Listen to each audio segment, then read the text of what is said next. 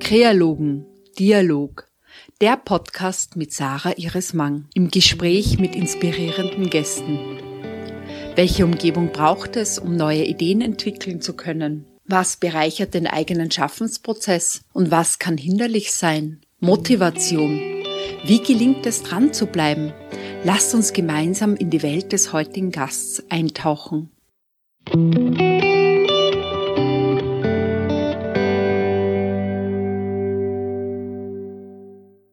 Hallo und herzlich willkommen beim Podcast Kreologen. Mein heutiger Gast ist Dr. Ingrid Nikolai Leitner. Sie ist Österreichs erste Gleichbehandlungsanwältin und war bis 2018 Leiterin der Anwaltschaft für Gleichbehandlung. Die Gleichbehandlungsanwaltschaft ist eine staatliche Einrichtung zur Durchsetzung des Rechts auf Gleichbehandlung und Gleichstellung und zum Schutz vor Diskriminierung. Darüber werden wir später genauer sprechen. Sie ist in Wien geboren und hat in ihrer Funktion Kommission unermüdlich an der Verbesserung von Antidiskriminierungsmaßnahmen gearbeitet. Ingrid gilt als aktive Netzwerkerin auf EU-Ebene und war Lehrbeauftragte für Legal Gender Studies und Antidiskriminierungsrecht an der Universität Wien. 2003 wurde sie für ihre herausragende Arbeit im Sinne von Gleichstellung mit dem Wiener Frauenpreis ausgezeichnet. Im Podcast Kreologen erkunden wir, was es braucht, um kreativ und innovativ zu sein. Liebe Ingrid, ich freue mich sehr, dass du heute mein Gast bist. Was ist für dich persönlich die wichtigste berufliche Errungenschaft? Ich denke, das Allerwichtigste ist, dass die Anwaltschaft eine wirkliche Institution geworden ist. Eine Institution, die ernst genommen wird und die auch unabhängig von meiner Person gut weiter besteht. Ingrid, du hast im Büro von Frau Ministerin Johanna Donal begonnen und wurdest schließlich 1990 die erste und damals die einzige Gleichstellungsanwältin des Bundes. Die Anwaltschaft war damals im Sozialministerium angesiedelt. Heute ist es im Bundeskanzleramt. Hat diese Umgebung, du warst schon als Studentin politisch aktiv, dazu beigetragen, deine Ideen zu entwickeln und deinen weiteren Weg in diese Richtung zu gehen? Also Ministerien sind schon eine ganz besondere Welt, in der man und Frau besonders sich gut auskennen sollte, bevor sie beginnt, eine Institution aufzubauen.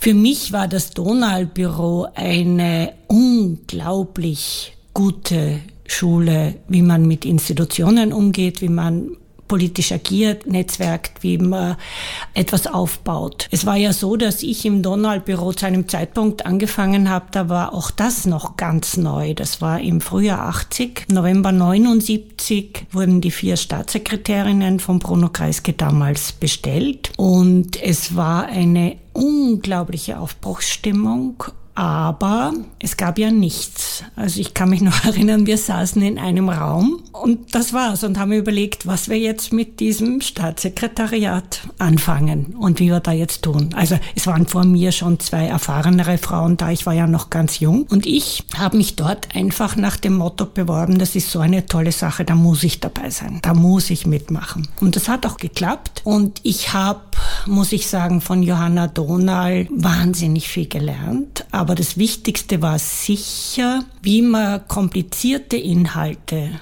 einfach, verständlich und überzeugend und, was sie besonders gut konnte, auch mit Charme vermittelt. Das ist ja etwas, was oft vergessen wird. Johanna Donald war ja ein unglaublich charmanter Mensch und gar nicht so die harte und äh, unfreundliche Emanzia, als die sie dann später oft hingestellt wurde, sondern es war ein Vergnügen, mit ihr zu arbeiten und ich bin mit ihr durch ganz Österreich gefahren und bin bei den Radiosendungen, die sie gemacht hat, immer im Hintergrund gesessen und in den Fernsehstudios und habe von ihr wirklich gelernt, wie man dort tut und wie man es schafft, sich als Frau in einer Welt, die eigentlich nicht dafür gemacht ist, dass Gleichbehandlungsthemen gehört werden, dennoch Gehör zu verschaffen. Und als ich dann äh, zehn Jahre später mit der Anwaltschaft angefangen habe im Sozialministerium, hatte ich diese Erfahrung. Und man muss sich das vorstellen, ich wurde da ernannt und als ich bei der Pressekonferenz damals mit Minister Geppert rauskam, standen da zehn Journalistinnen und Journalisten und wollten sofort ein Interview mit mir. Und ohne diese, diese Vorerfahrung im Donaldbüro hätte ich das sicher nicht so gut geschafft. Aber das war einer der Vorteile. Der zweite war sicher, dass das Bundeskanzleramt damals in den 80er Jahren, als ich bei der Donald angefangen habe, eine rein männliche Institution war. Ich kann mich noch erinnern, es ist mir am Anfang gar nicht leicht gefallen, die verschiedenen Funktionsträger zu unterscheiden, weil sie wirklich alle gleich ausgesehen haben und alle graue Anzüge und dunkelrote Krawatten hatten und es war wirklich gar nicht so einfach. Aber die Erfahrung damit, wie tickt so eine Institution und wie kann man es, und da kommt sicher auch Kreativität ins Spiel, wie kann man es kreativ schaffen, mit dieser Institution umzugehen, so dass etwas Positives dabei für beide Teile entsteht. Das hat mir später beim Aufbau der Anwaltschaft auch sehr genützt beeindruckend, dein Weg und diese Erfahrung. Und dennoch braucht es ja einen unglaublichen Mut, eine Stelle von Null an aufzubauen. Das stelle ich mir schwierig vor. Sehr, sehr schwierig zu Beginn. Du hast jetzt ein bisschen aufskizziert, diese Donaldzeit und wie du das erlebt hast. Und dennoch hat dir das niemand abgenommen. Am Anfang war ich wirklich ganz allein, ja. Ich kann mich erinnern, ich saß in einem Dachkämmerchen im Sozialministerium, hatte eine Schreibmaschine und weißes Papier und habe dann einmal die Institution entworfen, habe ein Konzept geschrieben. Dann habe ich es mit einer erfahrenen Kollegin im Sozialministerium, die kannte ich ja alle aus der Donald-Zeit, durchbesprochen. Die hat mir wirklich sehr gute Tipps gegeben, wie man das noch verbessern kann. Eben auch so, dass die Institution dann damit umgehen kann. Und dann habe ich das dem Minister vorgelegt mit einem Budget, das ich mir wünsche warum ich dieses Budget brauche und was ich halt so vorhabe. Und dann wurde ich ernannt. Der hat das so akzeptiert, wie es war, ja. Sehr interessant. Und beim Budget, das würde mich interessieren, weil das habe ich oft in den Diskussionsrunden, dass man das für gewöhnlich immer ein bisschen niedriger setzt. Hast du das angemessen gesetzt damals? Da hat mir die Donau-Erfahrung auch sehr geholfen, denn das war etwas, was sie auch nicht so gut konnte. Das ist ja wirklich ein Frauenproblem. Ich meine, einer der, der Grundsätze unserer Gesellschaft, die nach wie vor uns allen nachhängen, ist ja dass Frauen nicht geldgierig sein dürfen. Das dürfen sie einfach nicht. Sie müssen zugewandt und eigentlich sollten sie das meiste aus Liebe machen. Und ich habe damals schon gewusst, dass das ein Blödsinn ist, wenn man eine Institution aufbauen will und hatte ein wirklich tolles Budget und das war auch bewilligt für Studien, für äh, Kampagnen, für Material, für Öffentlichkeitsarbeit. Mein Problem war nur, dass ein halbes Jahr später Neuwahlen waren und ich gewechselt habe vom Sozialministerium ins Frauenministerium, weil Johanna Donald natürlich die Gleichbehandlungsagenten bei sich haben wollte. Und damit waren die tollen Bedingungen auch schon wieder weg und ich musste sozusagen von vorn anfangen, das wieder aufzubauen. Aber das ist etwas, was mir nicht so schwer fällt. Ich bin eine Gründerin. Was mir viel schwerer gefallen ist, ist später so die Feinheiten der Organisation, der groß gewordenen Organisation zu tarieren und da wirklich die ganzen Strukturen zu fixieren. Das war für mich viel mühsamer als zu gründen. Ich habe ja schon im Studium eben ein Frauenzentrum gegründet an der Uni. Dabei habe ich ja auch die Johanna Donald kennengelernt. Da habe ich sie das erste Mal getroffen, da hat sie uns auch sehr geholfen. Und dann habe ich sozusagen das Staatssekretariat mit aufgebaut und dann war die Anwaltschaft eigentlich schon das dritte Mal. Da hatte ich dann schon ein bisschen Erfahrung. Echte Veränderung Langanhaltende Veränderung passiert Schritt für Schritt, sagt Ruth Bader Ginsburg, leider 2020 gestorben, Juristin und Vorreiterin der Frauenrechte. Was braucht es, um in schwierigen Phasen dran zu bleiben? Was ist motivierend? Was braucht es zum Dranbleiben? Ja, Ruth Bader Ginsburg ist wirklich eines der juristischen Role Models, denke ich, für alle Frauen. Es gibt übrigens einen ganz tollen Film über sie, den sollten sich alle Frauen anschauen. Ich habe ihn vor ein paar Jahren in Wien gesehen. Man kann ihn vielleicht auch für eine Vorstellung organisieren. Ich glaube, beides stimmt. Also ich finde den Spruch von den Erfolgen Schritt für Schritt ganz wichtig, dass man sich nicht zu viel auf einmal vornimmt, dass man sich nicht überhebt mit Dingen, für die um es jetzt wieder mit dem englischen Ausdruck zu sagen, das Window of Opportunity noch nicht offen ist.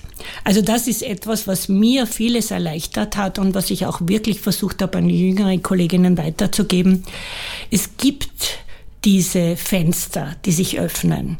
Und wenn man die erwischt, dann macht etwas einen Bruchteil der Mühe, den es vorher und nachher macht. Das ist sicher eine ganz wichtige Sache. Aber die zweite, die ich genauso wichtig finde, ist, den langen Atem zu haben und die lange Perspektive. Und bei all den Schritten, die man plant, doch immer im Auge zu haben, wo will ich im Endeffekt hin? Wo ist die Richtung? Und welche Ziele setze ich mir, auch wenn ich weiß, dass das Window of Opportunity jetzt nicht offen ist und wenn ich weiß, dass ich es in den nächsten zehn Jahren nicht erreichen werde. Die Vorlaufzeit für, schon für Frauenfragen bei der Donald und später für Gleichbehandlungsfragen ist mindestens 15 Jahre. Unter dem ist gar nichts. Und das stimmt oft auch, nicht immer, aber sehr oft. Das heißt, genauso wichtig wie dieses Schritt für Schritt ist, immer im Auge zu haben, wo will ich langfristig hin? Da braucht es sehr viel Geduld und Zuversicht. Ja, also Geduld, weiß ich nicht, ob das richtige Wort ist. Ich würde eher sagen sowas wie Beständigkeit und Hartnäckigkeit. Also in einem Ministerium war für mich immer der wichtigste Grundsatz, wenn dir jemand etwas verweigert, schau, dass es immer wieder zu dem oder derjenigen zurückkommt. Die dürfen nie das Gefühl haben, jetzt haben sie es verweigert und damit ist es erledigt. Es muss immer wieder zurückkommen. Und allein mit dieser Methode habe ich wirklich viele Erfolge gehabt. Das gefällt mir fast noch besser, also dieser kämpferische Tonus, aber gleichzeitig auch den Humor. Es sitzt dir ja gegenüber und sehe auch dein Schmunzeln. Das können die Hörer und Hörerinnen jetzt nicht so sehen, finde ich sehr inspirierend. So macht es natürlich auch viel mehr Spaß, weil es doch, ich habe es auch immer ein bisschen so im Sinne eines sportlichen, einer sportlichen Auseinandersetzung gesehen.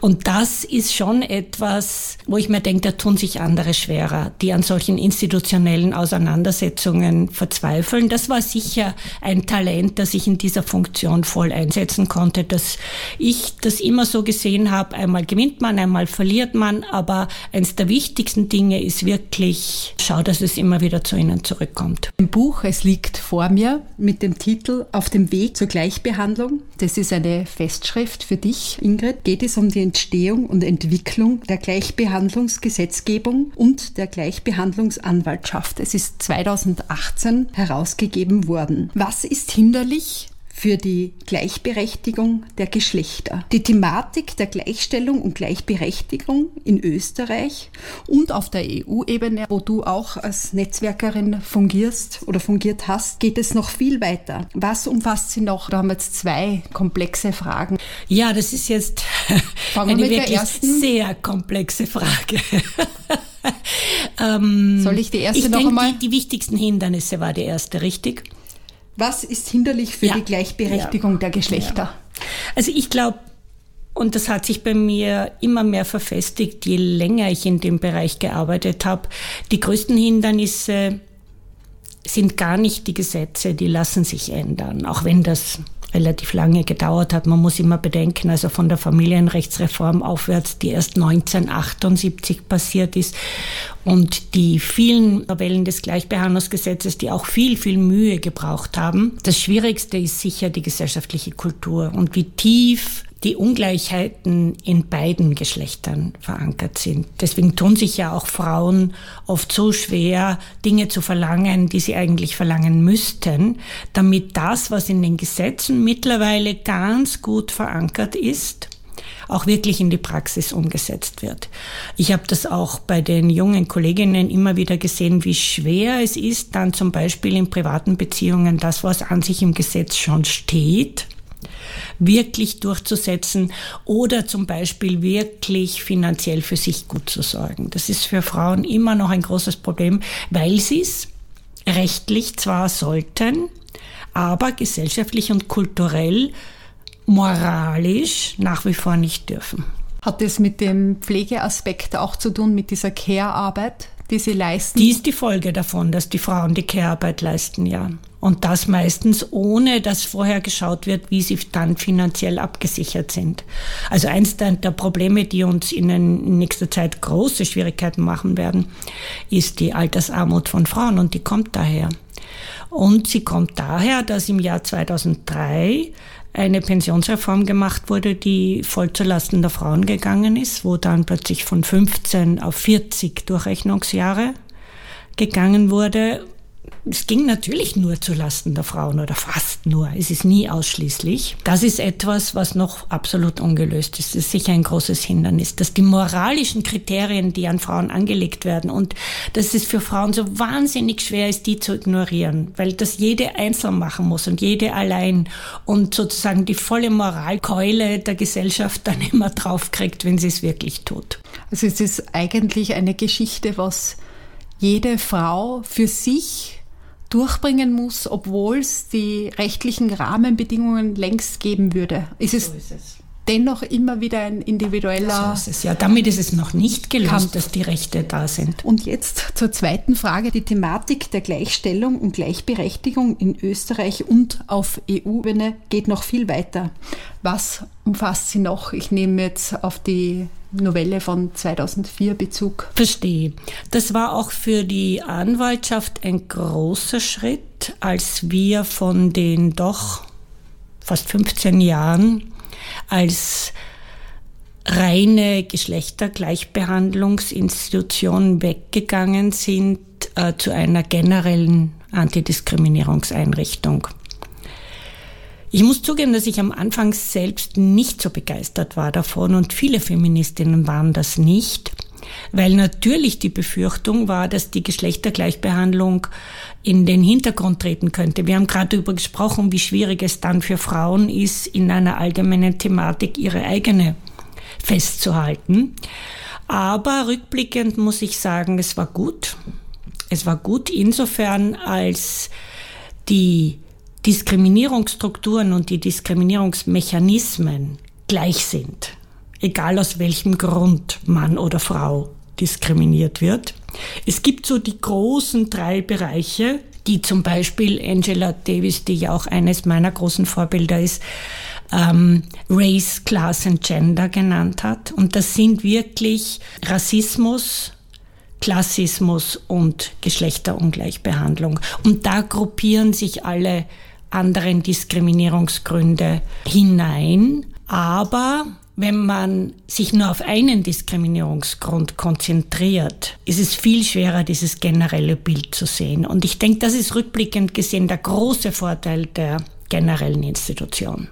Was natürlich trotzdem passiert ist damals, ist das wieder, weil der Diskriminierungsmechanismus auch die Institutionen selbst immer trifft, dass mit viel zu wenig Mitteln eingerichtet wurde und ich die nächsten zehn Jahre damit beschäftigt war, dafür zu sorgen, dass einigermaßen ausreichend Ressourcen zur Verfügung gestellt werden für die damals sogenannten neuen Diskriminierungsgründe. Alter, sexuelle Orientierung, ethnische Zugehörigkeit und Religion und Weltanschauung. Hast du den Eindruck, wenn du so das Zeitgeschehen beobachtest, insbesondere in der EU, aber natürlich auch außerhalb, äh, dass sich sehr viel verändert hat oder ähm, dass ein anderes Bewusstsein da ist in der Zwischenzeit? Inzwischen hat sich das Bewusstsein sehr geändert. Am meisten fällt es mir immer an einem Thema der Geschlechterungleichbehandlung auf, nämlich der Einkommensdiskriminierung. Es gab, als ich anfing, ähm, schon noch weitgehend die Auffassung, dass Männer als Familienerhalter ein bisschen mehr kriegen müssen. Sie haben ja auch mehr Verpflichtungen. Das gibt jetzt zumindest nach außen geäußert nicht mehr. Niemand wird heute mehr sagen, dass Frauen weniger bekommen sollen.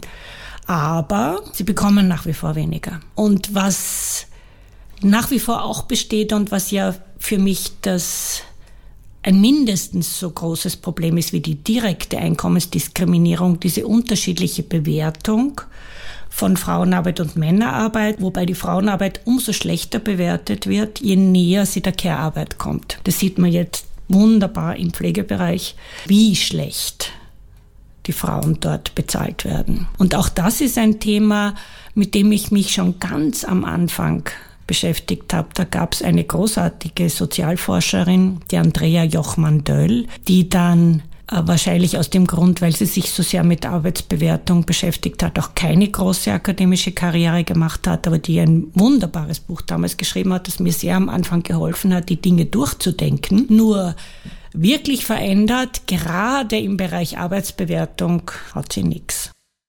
Jetzt hast du einige schon erwähnt, wie die Angela Davis, und ich möchte noch fragen, welche Personen aus deinem Bereich und anderen Fachgebieten, da muss man ja auch wissen, du hast das Doktorat in der Pädagogik geschrieben, sind für dich inspirierend und warum sind sie das? Also die erste, die ich da unbedingt nennen muss, ist natürlich die Simone de Beauvoir. Das ist für meine Generation die Bibel gewesen. Ich weiß nicht, wie das für die Jungen jetzt ist. Müsste ich mich einmal erkundigen gehen. Aber für uns diese Art sozusagen Geschlecht zu dekonstruieren und Geschlecht durchzudenken und ähm, zu sagen, was das bedeutet, das war einfach komplett neu. Das gab's nicht und das war großartig. Und wir haben dieses Buch, das ja doch, ich glaube, tausend Seiten hat, alle gefressen weil, und konnten gar nicht aufhören, weil es endlich das gesagt hat, was wir zwar gespürt haben, was aber keine von uns so hätte ausdrücken können. Also das war wirklich eine ganz großartige Geschichte. Ich habe jetzt gerade ihren neuesten Roman gelesen, Die Unzertrennlichen, wo sie noch einmal über ihre Jugend schreibt. Und da ist es umso großartiger, dass sie in diesen Verhältnissen, äh, die so konservativ waren, in der Lage war, sich das so genau durchzudenken. Also eine gerade unglaublich tolle Frau. Ja, was auch immer sehr wichtig war für mich, ist ähm, Frauen, die sich mit Geschichte beschäftigt haben. Gerda Lörner zum Beispiel. Jede Frau sollte mindestens ein Jahr in ihrem Leben Geschichte lernen. Also eher die Frauen, die sehr analytisch waren, die sich Sachen durchgedacht haben. Für mich waren die Vorbilder nicht so sehr die, die leidenschaftlichen Feministinnen, sondern eher die Frauen, die sehr nüchtern, klar analysiert haben und ihre Schlussfolgerungen daraus gezogen haben jemand wie die Gabriela Hauch, um eine aus der jüngeren Generation zu nennen, die tolle Bücher geschrieben, zum Beispiel über die Entstehung der Hausfrau und ähnliche Dinge, wo ja immer wieder auch verbreitet wurde, dass die Rollenteilung eben immer so gewesen sei und man könne da jetzt gar nichts machen und die wunderbar nachgewiesen hat, dass es die nicht länger als 200 Jahre gibt, die Rollenteilung in der Form, wie wir sie heute kennen. Ja, dann natürlich Elfriede Jelinek mit ihren Stücken, die halt auf die künstlerische Art Art und Weise im Grunde nichts anderes gemacht hat. Ist auch eine sehr analytische Frau, die einfach es geschafft hat. Es hat ja die Emmy Werner dann im Volkstheater eine Zeit lang alle Jelinek-Stücke gespielt. Das war ja was ganz Neues in mir und etwas Tolles. Und das Tolle an so einem Stück zum Unterschied von einem Buch ist halt, dass man auf einen Blick sieht. Man muss jetzt nicht tausend Seiten lesen, sondern man sieht auf einen Blick, was Sache ist, wenn man es sehen will. Ja, gibt's noch einige, aber das waren so die das wichtigsten. So die wichtigsten, ja. Wir können ja noch ergänzen oder in den Shownotes einiges anführen für diejenigen, die sich interessieren, mehr darüber zu erfahren, mehr Bücher in diesem Fachbereich kennenzulernen. Gibt es Zitate, die dich schon lange begleiten? Ich bin oft gefragt worden, dass mein Lieblingszitat von der Johanna Donal ist, jetzt vor allem im Zuge dieses Films jetzt, der über sie gedreht wurde. Und mein Lieblingszitat von ihr ist ganz kurz, nämlich Frauenpolitik ist Gesellschaftspolitik. Das ist, glaube ich, eine zentrale Geschichte die mich auch von Anfang an in der Anwaltschaft begleitet hat, dass sozusagen in Interessen diskriminierter Gruppen, speziell die von Frauen, aber das hat natürlich dann im selben Mechanismus auch für die anderen diskriminierten und diskriminierungsgefährdeten Gruppen gegolten, immer als Partikularinteressen gesehen werden. Und bei den Frauen ist es besonders auffallend, weil sie halt die Mehrheit der Bevölkerung sind, während die Interessen der Männer die generellen sind. Das war ganz besonders stark in den Betrieben und das ist bis heute so, dass zum Beispiel gewerkschaftliche Verhandlungen generell geführt werden und dann extra für die Frauen. Und es hat ein einziges Mal in meiner Erinnerung gegeben, dass in einem Kollektivvertrag in den generellen Verhandlungen eine Erhöhung für die bisher diskriminierten Gruppen, in erster Linie die Frauen damals, durchgesetzt wurde. Und das hat dazu geführt, dass sich im nächsten Jahr sofort die männlichen jungen Facharbeiter bitter beschwert haben, weil sie ja jetzt benachteiligt sind, weil die anderen jetzt mehr gekriegt haben. Und dann wurde das sofort wieder ausgeglichen. Das war ein einziges Mal in meiner ganzen Laufbahn, dass ich so etwas miterlebt habe. Und da hat sich tatsächlich der Lohnunterschied nivelliert. Und im nächsten Jahr ist er natürlich sofort wieder auseinandergegangen. Und das meine ich damit, dass sozusagen der kulturelle Überbau der Gesellschaft so stark ist, dass solche Dinge sofort als Unrecht empfunden werden, wenn da angeglichen wird, weil sich die bestehende Situation verändert. Und das so verstehe ich auch das Zitat, Frauenpolitik ist Gesellschaftspolitik. Ich glaube, es gilt ganz besonders für Frauenpolitik, aber es gilt natürlich für jede Form der Antidiskriminierungspolitik auch. Es gibt sehr viel für jeden von uns noch zu tun. Ich glaube, das betrifft Männer wie Frauen gleichermaßen, aber besonders Frauen, die sich noch einmal verstärkter für ihr Recht einsetzen. Ingrid, du bist jetzt in Pension.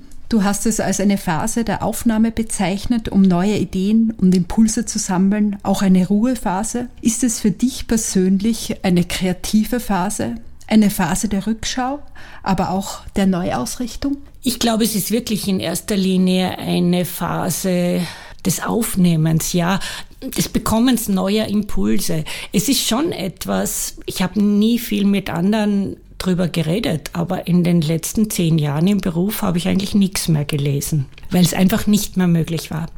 Ich habe mich dann, wie ich mein Büro aufgeräumt habe, habe ich die Bücher gesehen und habe die letzten Bücher gesehen, wo ich so Zettel reingepickt habe und Dinge unterstrichen und mir Zitate überlegt habe aus den Büchern und die waren alle aus 2000 und unwesentlich später und da war nichts mehr. Also eigentlich waren es mehr als zehn Jahre.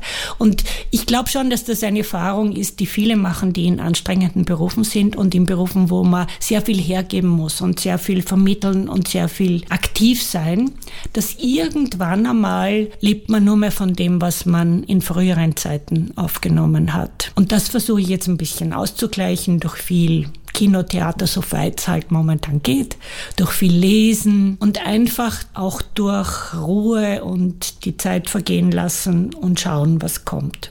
Jetzt zum Abschluss des Podcasts ist immer der Satz, den ich dich bitte zu vervollständigen. Kreativität ist für mich. Also ich bin ja jetzt nicht im klassischen künstlerischen Sinn kreativ. Ich bin zwar musikalisch eine Ausführende mit dem Cello, aber kreativ bin ich dann nicht. Für mich ist Kreativität eigentlich, das sind Momente. Das sind Momente, in äh, denen mir Dinge zugeflogen sind, ohne dass ich große Mühe damit hatte. Das können Ideen auch für eine Kampagne sein, das können Ideen sein, wie man ein institutionelles Problem lösen kann. Also das kann ganz verschiedenes sein, aber es gibt so diese Momente eben der Ruhe und der Entspanntheit und dann ist es plötzlich da. Das klingt sehr schön. Herzlichen Dank für das Gespräch.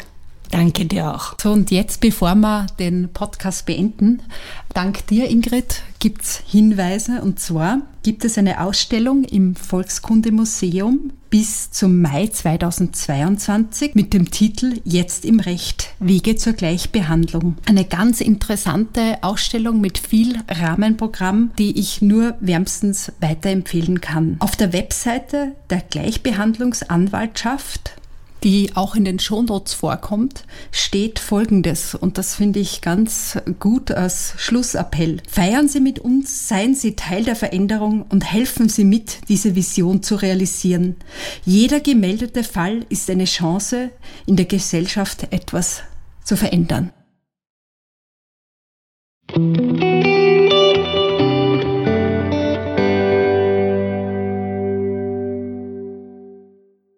Liebe Hörerin und lieber Hörer, Kreologen freut sich über deine Unterstützung. Die Produktion eines Podcasts ist ein wunderschöner kreativer Prozess, aber auch eine sehr zeitintensive Arbeit. Darum freue ich mich über deine Unterstützung. Wie kannst du mich und meine Arbeit unterstützen? Ich freue mich über positive Bewertungen und Rezensionen auf deiner Podcast-Plattform. Wenn dir der Podcast gefällt, das kostet dich nicht mehr als ein paar Minuten Zeit und hilft mir und dem Podcast mehr Hörerinnen zu erreichen und zu wachsen. Gemeinsam schaffen wir so mehr Raum für Kreativität und Innovation. Du hast ein Unternehmen, eine Firma oder ein Startup und möchtest gerne eine Werbeeinschaltung vornehmen? Wende dich an kreologen.saramang.at. Die dritte Möglichkeit ist, meine Arbeit finanziell mit einem kleinen Beitrag in individueller Höhe zu unterstützen. Darüber würde ich mich sehr freuen. Jeder noch so kleine Beitrag hilft. Herzlichen Dank. Alle Informationen findest du in den Shownotes und auf meiner Website.